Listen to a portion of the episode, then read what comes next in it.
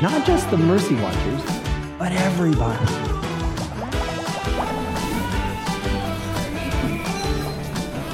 Hi, everybody. This is Dr. Richard Ludwick, president at the University of St. Thomas in Houston, Texas. Today, however, we are in beautiful Napa, California at the Napa Institute annual conference. And I have with me today J.M. Boyd from Tilma Platform. Hi, J.M. How's it going?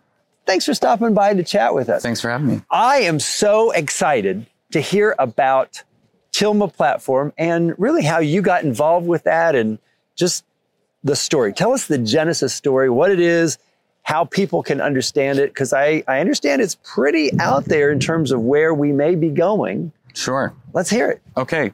Uh, so, about 10 years ago, myself and three other partners left our corporate world jobs and uh, in both ministry and software development and user interface design, advertising, and marketing, and started an agency solely focused on faith-based organizations. Mm-hmm. What we came to find pretty quickly was there was an infrastructure problem, especially within the Catholic Church.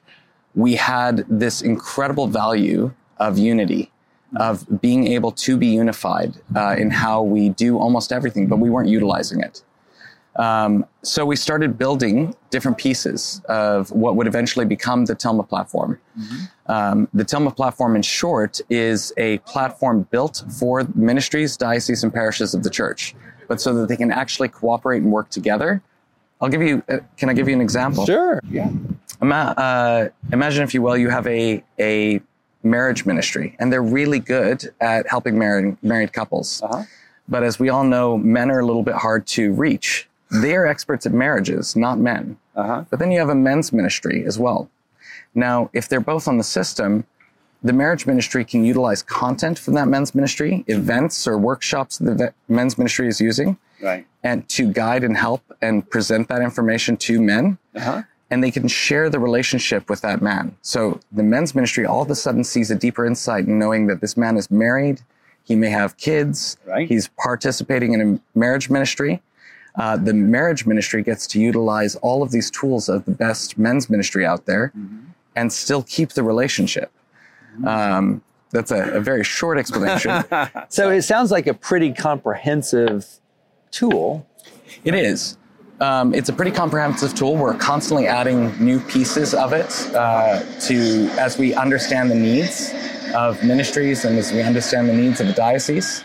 Um, one of the big pieces for us was there was always an issue with how much we actually knew our people, how we understood uh, what a faith journey looks like. Uh-huh. Um, 200 years ago, everything in your faith journey connected to your parish or your diocese. Right.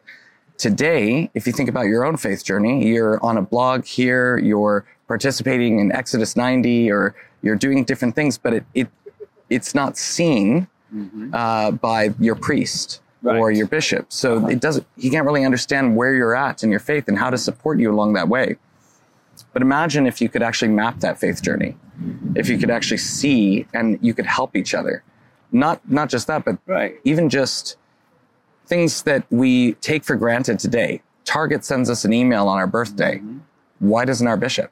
well, you know what this kind of reminds me of is is that some healthcare systems, mm-hmm. right? They have almost a central repository for your health, right? You yeah. have a a you know go you go to the dermatologist, you go to your general practitioner you and and yet all those data come together along with your meds and that sort of thing. Is that what you're talking about really for your spiritual life? It is. Uh, what's interesting is the the complication with it is really who owns that uh-huh. And that's where things get risky. And that's where the can- canonical law exactly. comes in. So really, the individual, the member, the parishioner, or member of a, an, an organization owns their data, uh-huh. and they can freely choose to give that data one way or the other. Right. But it also just makes it easy uh, uh-huh. from a perspective of signing up for things or registering our kids for prep.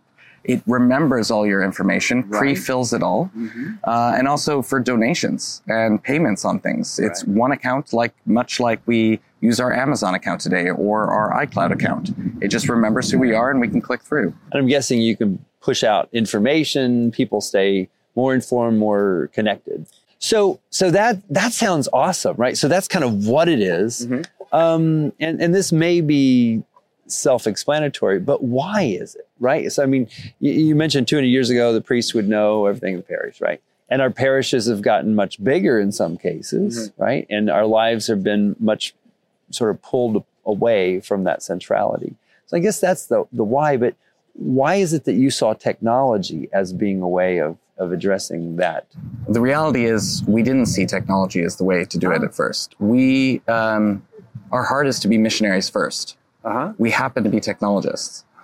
Um, that is our part, and it's really in the name. Tilma is uh, for Juan Diego's Tilma, Sure. and Juan Diego, it was his tool. It was the what he gathered vegetables with and flowers with, and so forth and so on.